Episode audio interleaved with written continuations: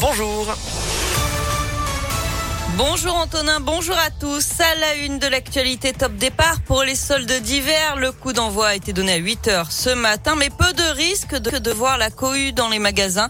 Entre le télétravail qui nous coince à la maison et la crainte d'une contamination au Covid, les clients ne se bousculent pas en ce mois de janvier et pas sûr que les soldes ne changent quoi que ce soit. Annabelle est responsable de la boutique de puriculture Natalis en Presqu'île à Lyon. Avec l'expérience des années euh, précédentes, euh, je trouve que c'est encore euh, une année qui est euh, plus incertaine finalement que les autres. Et euh, je suis toujours très positif quant à, au flux client au magasin.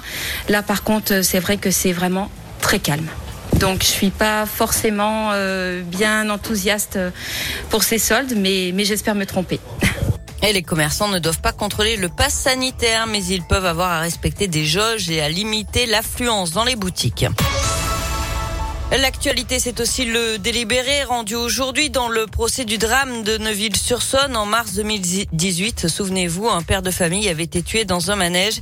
Les nacelles de l'installation s'étaient affaissées d'un coup, tuant cet homme d'une quarantaine d'années. L'accident avait fait euh, plusieurs blessés également, dont son beau-fils qui se trouvait avec lui au moment des faits. Lors du procès, le parquet avait requis trois ans de prison, dont deux avec sursis à l'encontre du propriétaire du manège et huit mois avec sursis et 5 000 euros d'amende pour le contrôleur du manège. Les nouvelles admissions ralentissent dans les hôpitaux lyonnais, mais les services de réanimation sont toujours quasiment saturés. C'est ce qui ressort du point hebdomadaire publié par les HCL. 333 malades du Covid sont actuellement hospitalisés et 97% des lits de réanimation sont occupés. Et puis peut-être un espoir dans la lutte contre les formes graves du Covid. Un traitement, le Fabenkov, va entrer en phase clinique et être testé chez l'homme, développé par un laboratoire de Saint-Priest. Il nécessite deux injections en 48 heures réalisées à l'hôpital et il permettrait de neutraliser le virus quel que soit le variant. Le Sénat modifie le projet de loi sur le pass vaccinal. Hier soir, la Haute Assemblée a supprimé la possibilité pour les patrons de bars, cafés et restaurants de vérifier l'identité des détenteurs du pass. Les sénateurs ont aussi modifié la jauge de spectateurs pour les événements sportifs.